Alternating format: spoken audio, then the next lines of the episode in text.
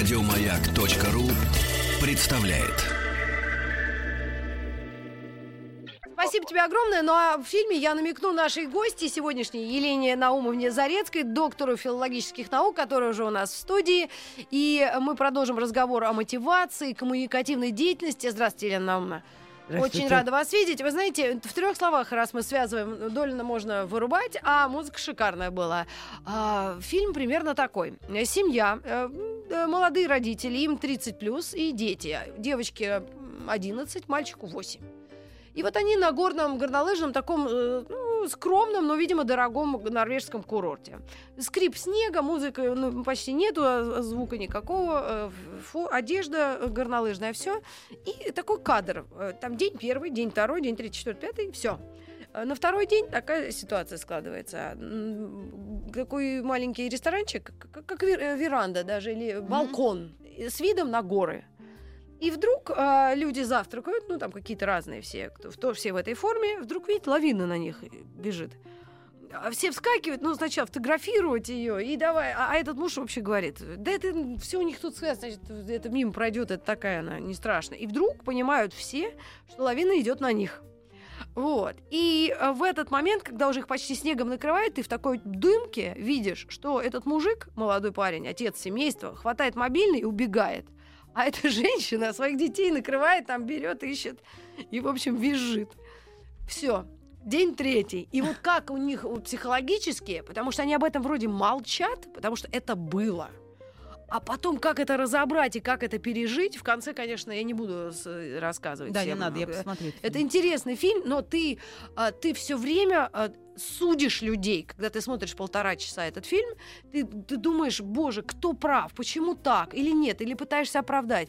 Но это очень интересно, на мой взгляд. Вот как вы думаете, вот вы бы увидели такую ситуацию? Вот если, не дай бог, ваш бы спутник такое сделал, надо слать его? Бандероль. Это, да, это вообще вопрос трудный. А, ну, я человек очень такой резкий во взглядах. Ну, я бы рассталась с этим человеком. А двое детей? А я бы детям постаралась не очень его показывать. Потому что очень тяжелый пример, когда человек не готов даже самым близким отдать то, что ему тоже самому нужно. А именно безопасность. Это плохой пример – для детей, они будут точно так же себя вести. Но там удивительная линия, то, что дети, поскольку родители начинают выяснять, ну, скрывая все-таки э, эту самую да. причину, выяснять отношения, дети начинают плакать и волноваться, что они разводятся. Вот в чем проблема еще. То есть мать это вообще пережить не может, эту ситуацию. Угу. А дети рыдают, что папа а, с мамой разведутся. То есть там вообще такой клубок, и это все на фоне снега и скрипящих лыж. Это просто безумие, конечно. Нет, это, видно, здорово сделано. Да, неплохо. А, но дело в том, что просто Просто одно обнажение проблемы повлекло за собой всякое обнажение других проблем. Это клубок. А вот с этой лавиной это была тестовая ситуация. Лавина, может, вообще была мираж. Форс-мажор называется фильм. Да.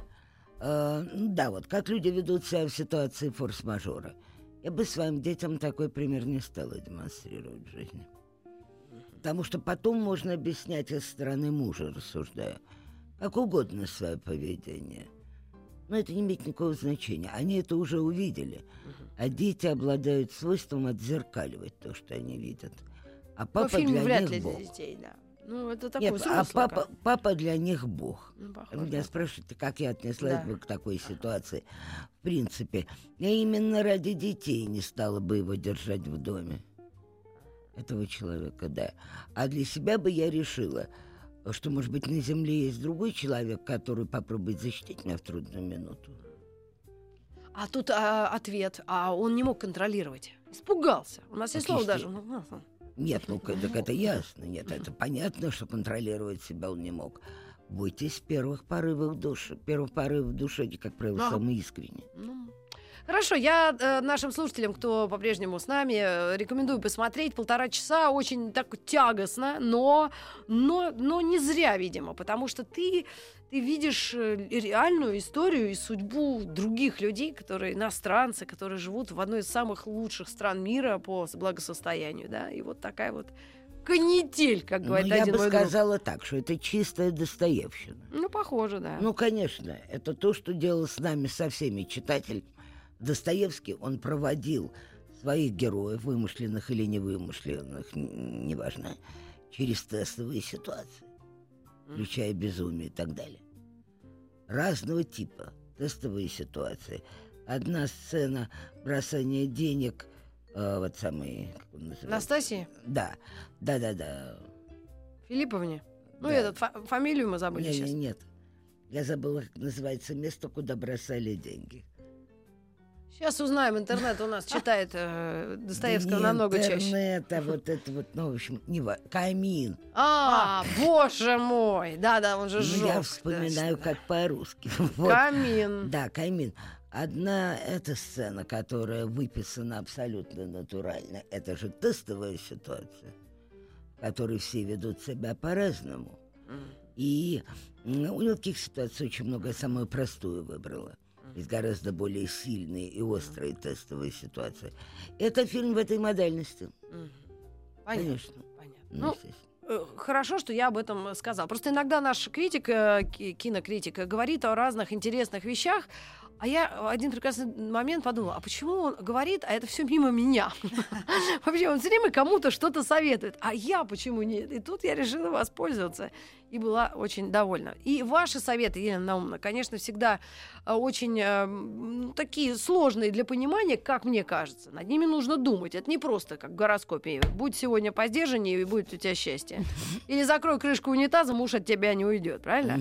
Мотивация и коммуникация, одни слова-то уж требуют как минимум э, какого-то образования. попроще сегодня. Ну давайте, психаните.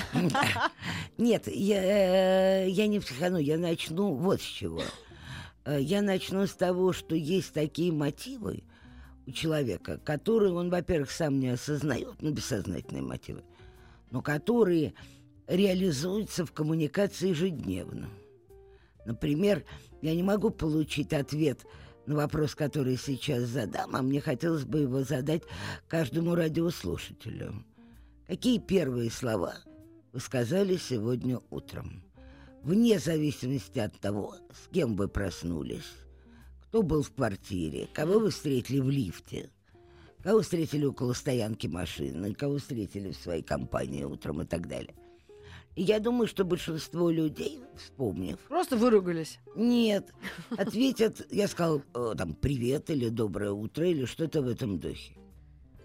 А, возникает Интересно, вопрос, правда. да, зачем ты это сказала? Или сказал, ты зачем это сказал? Учитывая, что а, человек ничего не делает немотивированно, у него всегда есть какая-то цель. Неплохо бы задаться вопросом, какая цель у таких автоматических речевых актов, Мгм. который каждый из нас совершает много раз. По поводу приветствия. Э, Картина выглядит так.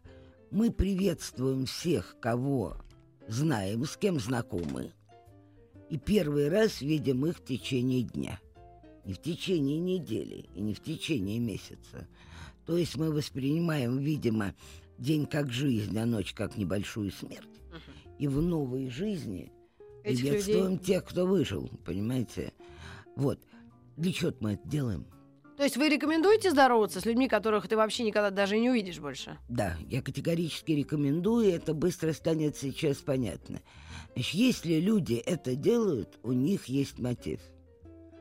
А разговоры о том, что а может этот человек сделает мне что-нибудь хорошее, чего ж я не буду с ним здороваться, совершенно не работает.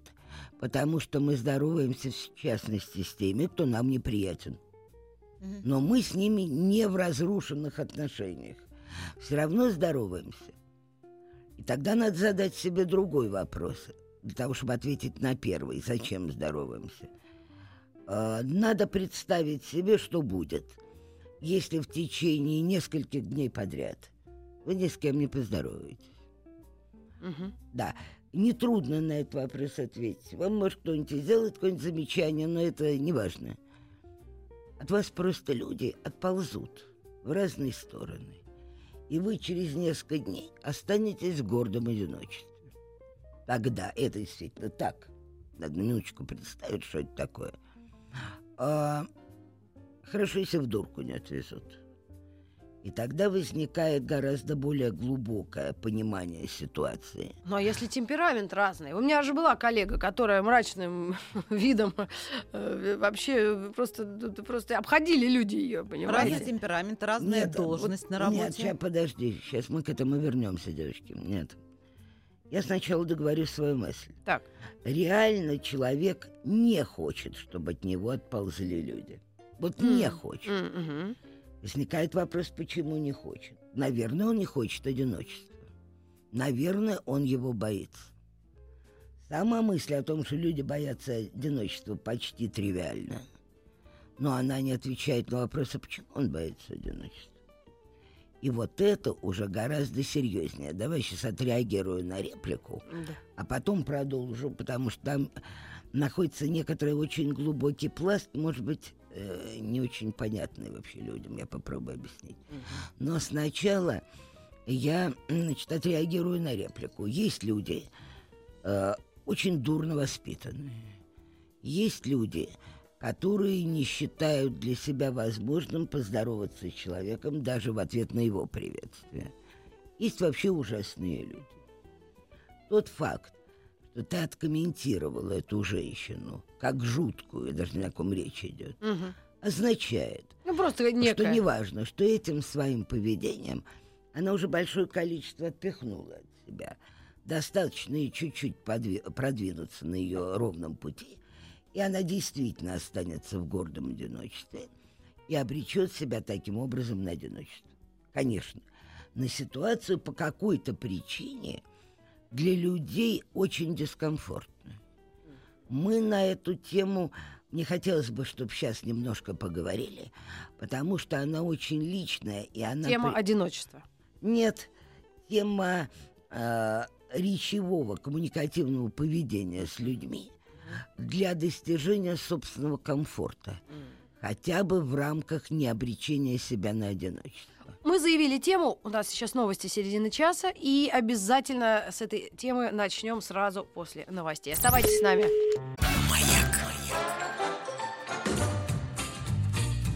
Ла-ла-ла-ла-ла-ла. Здесь зрители аплодируют, аплодируют, кончили аплодировать. Добро пожаловать или посторонним вход воспрещен. Аплодируем Елене Зарецкой, доктору филологических наук, профессору. Елена Наумовна, мы остановились на теме... Одиночество. Нет, я вот не скажу ничего плохого. Да ничего плохого я не скажу. А, дело в том, что распространенная мысль о том, что люди боятся одиночества, вообще-то не впрямую понятно. Например, существует группа людей, довольно большая группа людей, для которых существует внутренняя мечта. Я имею в виду большое количество людей в Швеции. Мечта такая. Я хочу, чтобы у меня было имение. Ну, Там почти у всех имение. Ну да, частный Большие и дом. маленькие, да. Ну да, домик. Главное, с некоторой землей. Ага. А, Я хочу, чтобы на территории этой земли стоял деревянный туалет. Я хочу, чтобы там было такое классическое деревянное сиденье. Ну, соответственно, туалет с дверью, все. Ну да. Я хочу сесть на это сиденье, открыть дверь от туалета во внешний мир и быть совершенно уверенным, что меня никто не увидит. Мгм. То есть Да. абсолютная свобода. абсолютное и стремление к абсолютному тотальному одиночеству, между прочим. А садишься ты на эту, э, так сказать, Так вот почему он на мне не женился. Наверное, наверное. Ну ладно. Ну. У него да, реально такой дом. Да, Да. Вид на озеро. да. И все. Ты, наверное, один раз прошла там вдоль Когда С надо туалета. было. тряпкой половой. О, нет, нет, это делать нельзя ни в коем случае. А, я не жалею. Это сейчас не важно. Ага. Поговорим об этом впоследствии. Вот шведы молодцы. Впереди планеты всей. Да, что это означает? Это означает, что немало существует людей, уставших от людей вообще. В принципе, я не сказала, что это старый человек хочет. Э, и вообще предпочитающих не общаться с людьми в принципе. Что почту клали на крылечко, что продукты привозили в пакете и склали на крылечко и так далее, и так далее. Э, отсюда вытекают некоторые соображения. Потребность в одиночестве, так же как страх перед ним, с моей точки зрения, у всех развитых людей точно существует. Есть какое-то противоречие между этими двумя состояниями. И вот когда ты задала себе вопрос, чем оно так страшно, это одиночество, чего так панически боятся люди? Может, зрителей нет вокруг? Нет. Я стала думать. У меня было много всяких вариантов. Я много лет на эту тему думала. И пришла к такому выводу, что каждому из нас очень важно ощущение своей личности. То, что хорошо называется по-английски personality, плохо называется по-русски. Это что-то такое, что отличает тебя явно от всех остальных. И что ты чувствуешь в себе. И когда была маленькая, и когда подросла, и когда стала совсем взрослой, на смертном одре, это вот какая-то такая я, которая точно не все другие. Ну а почему? А как у нас? Персоналити это по-русски как? Персональный? Нет, Нет, это, персоналити нет, это персоналити это, ли- это Да, вообще ну, в плохом переводе личность. Мгм. Но слово личность по-русски имеет очень много значений, поэтому, к сожалению. А, да, да, да, там есть оттенки, что вот этот Оттенки не- человек Ну, личность, да, а этот... это не личность. если там, Да? ну, не знаю. А мы- Нет, я назвала самоидентификацию. Да. Вот я так назвала. Ну, персонализация. Да, это потребность в какой-то самоидентификации. Э, Каждый из нас родился с этим ощущением. А дальше, если мы ощущаем эту самоидентификацию в себе, нам свойственно э, оценивать в этом смысле себя. И говорить, я человек умный, но не очень. Трусоватый я человек, например, говорит. Другой, я безрассудно щедрый. Ну, кто-то что-то про себя говорит. Возник... Или думает. Возникает вопрос, она откуда берет эти характеристики? И вот когда я подумала и задала себе вопрос, откуда берет эти характеристики, я поняла, что для того, чтобы взять эту характеристику сколько-нибудь адекватно, ему надо сравнить себя с другими людьми. Кто эти другие люди? Это все люди, которых мы наблюдали с детства, с которыми были знакомы и знакомы сейчас. Это герои художественной литературы, может быть, может быть, кинематографа, но это в меньшей степени. В основном это те, кто меня окружает. И, окружать, и окружали. И это совсем не только хорошие люди, это разные люди. Что нам нужно, чтобы мы имели возможность сравнивать с ними? Это все деятельность бессознательного. Мы сидим и не пишем ничего на бумажке. Но нам нужно, чтобы эти люди не переставали с нами общаться. Чтобы мы их вообще периодически наблюдали.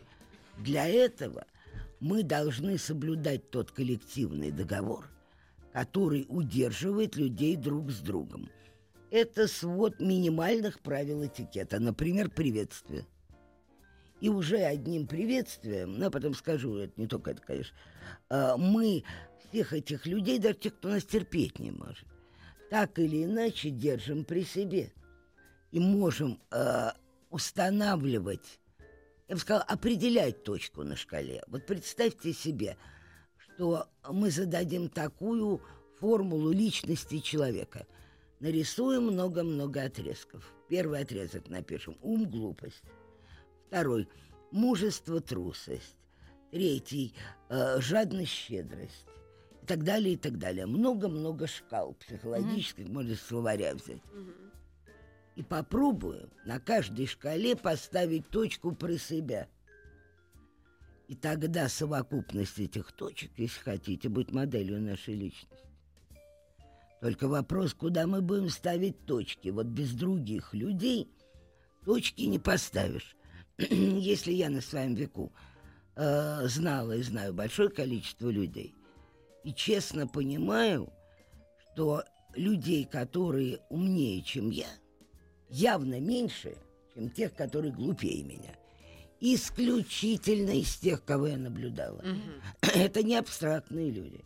Это не разрекламированные люди, там средства массовой информации. Это именно результат личных наблюдений.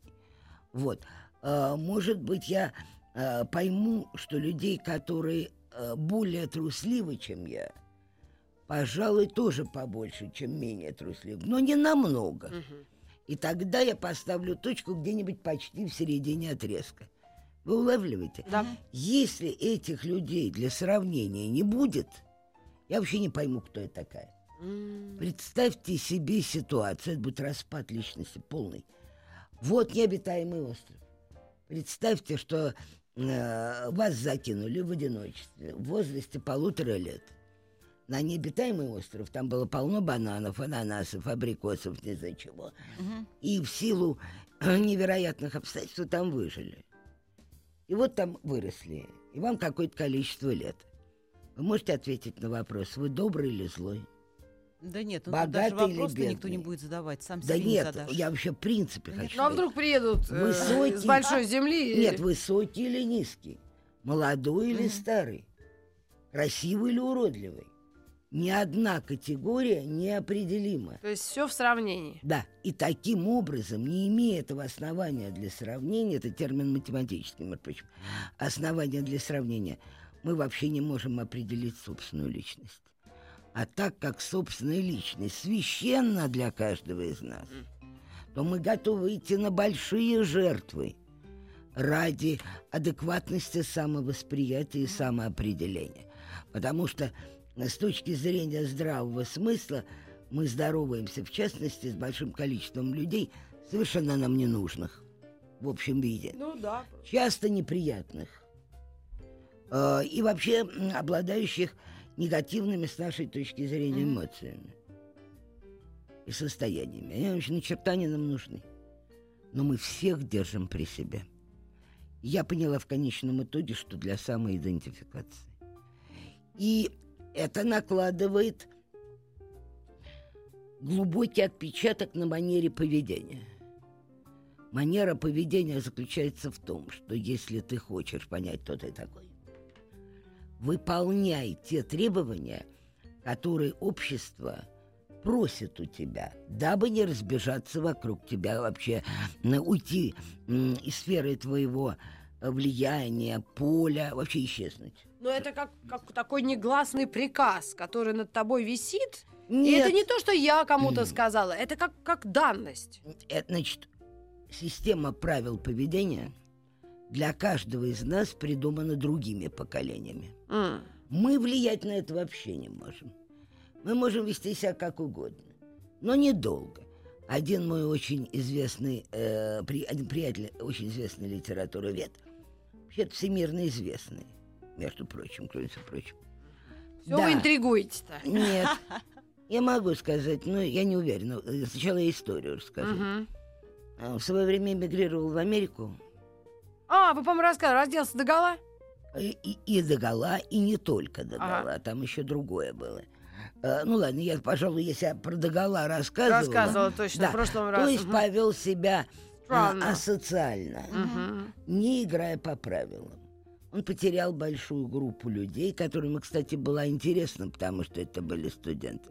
Но сейчас я даже э, не это имею в виду. Нас э, эта система правил мобилизует на то, чтобы здороваться. Она мобилизует нас на то, чтобы прощаться. Она мобилизует нас на то, чтобы определенным образом вести себя на венчании. Она мобилизует нас на то, чтобы определенным возрастом, э, определенным способом вести себя на похоронах. Она мобилизует нас на то, чтобы писать, чтобы писать заявление по определенной форме, а по определенной не писать. И договор по определенной форме писать, а по определенной не писать. И мы участвуем таким образом в устных и письменных ритуалах, повторяю, не нами придуманных, а существующих для того, чтобы человек как бы подтверждал, что я с вами в одной компании. Мгм. Ну, Вот это что часто происходит. необходимо. Не всегда, а он это делает для того, чтобы его, в принципе, не выкинули из сообщества, хотя он Да. это не осознает. Э, достаточно прийти на католическое венчание топлес, Ой, и ни один человек с пляжа заглянуть, и э, ни один человек, который был в храме, больше не подаст вам руки и не введет вас в круг своих знакомых. Понимаете? То есть они довольно жесткие, эти правила. И Ну, я понимаю, о чем вы говорите. Да, конечно. И ну, мы... тут это у вас совсем резкие. Все, что с церковью связано, вообще отдельная история. Но э, именно жизненная ситуация, когда Конечно. действительно человек себя ведет вызывающе, по- а по общим канала, канонам, вроде бы он как такая личность, персоналити, да? Нет, а э, это просто бред и... э, Даже Беда не знаю, заключается в том, что люди необученные не понимают, где свою личность заявлять как эксклюзивно. что. А, Понимаете, и устраивать э, странные танцы под иконами в соборе. Вроде ничего, может, страшного в этом и нет. Но это у людей вызвало отвращение. Вот у большинства людей именно отвращение. И нежелание подавать руку. Вот о чем идет речь. ну да. Что такое отползание из твоей, э, от тебя куда-то в, в сторону? Это вообще нежелание входить с тобой э, в долгие, продолжительные когда-то там отношения. Все. И Ой,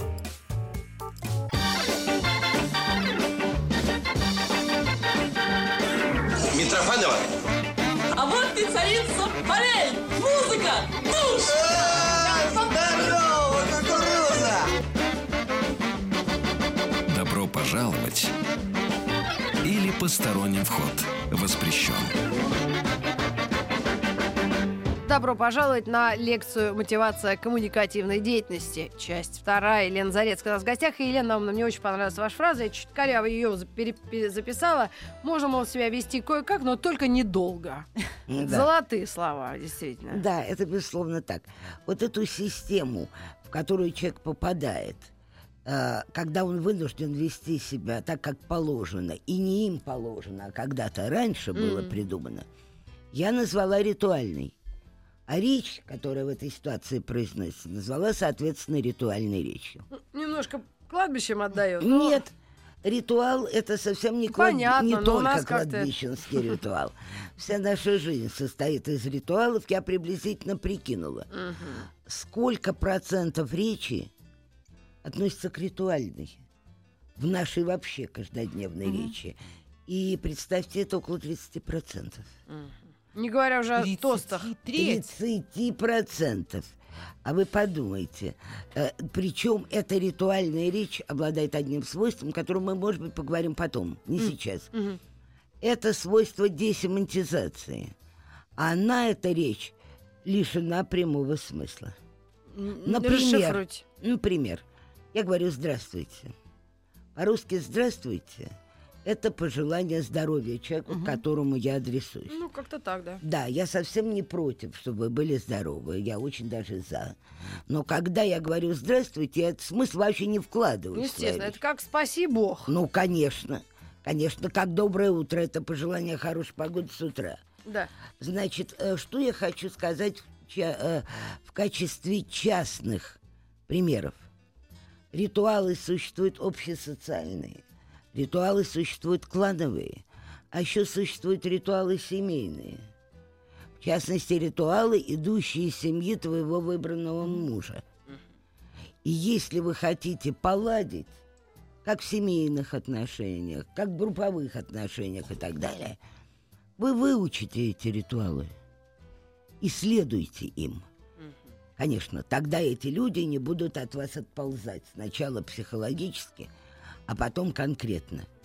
А, между прочим, если ходите в коммуникацию с иностранцем или с человеком близким к иностранцу, сначала надо изучить его культурные ценности и его ритуалы. Потом приступать.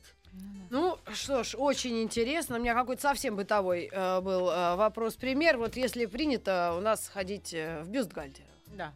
э, то, наверное, есть смысл и другому человеку в нем ходить.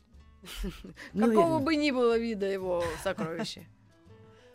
Это бытовой пример. Нет, это я не уверена, потому что это зависит от того, в какой вы среде. М, Если вы находитесь среди людей, которые э, по старинке приучены, мгм.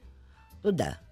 А если вы находитесь в более свободной, вольной среде, где лучше всего вообще запеленать себя в простыню, в прямом или То переносном есть от чего-то все-таки это еще и Конечно, Не, но я так же это сказала, же касается, да, всего тогда. Ритуалы общесоциальные, клановые, групповые, вплоть до семейных.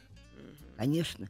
Поэтому надо каждый раз понять, э, кого вы от себя этим отталкиваете. Мгм. И если вы Не отталкиваетесь... оскорбляете ли в Слишком концов много людей, Да. нужно задуматься о собственном поведении. Да, ну, конечно. Вот, может быть, в следующий раз мы попробуем поговорить, отвечая на вашу реплику. А когда позиционировать себя как ни на кого не похожее существо? Вот. Вот это точно не в ритуальном поведении. Вот точно не там. И это совершенно другая сфера коммуникативная. Это как раз сфера завлечения Это разное. И развлечения, и рекламы, там разные вещи существуют. Э, И просто эксклюзивного поведения, которое кого-то потрясает. Один из примеров делает так, как ты лично раньше не делал. Вот Ты привела определенным образом в порядок голову. Ты лично это давным-давно не делала. Тут же обратила на себя внимание. Почему обратила на себя внимание? Потому что в этом есть элемент эксклюзива. Но это никакого отношения не имеет к ритуалу. Да, абсолютно. Абсолютно. Ну что ж, давайте тогда эту тему и заявим для нашей следующей лекции. Давайте. А, то, как а, ритуал э, иногда... Нет, то, как вне ритуала Мгм. найти и выбрать ситуации, где человек может заявить свою эксклюзивность. Вот. И это никого впрямую не оттолкнет. Вот Золотые слова, прям на тост похоже.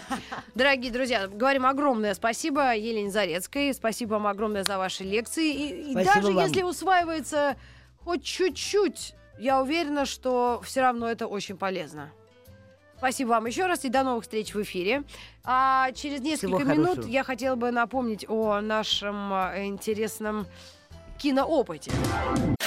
Еще больше подкастов на радиомаяк.ру.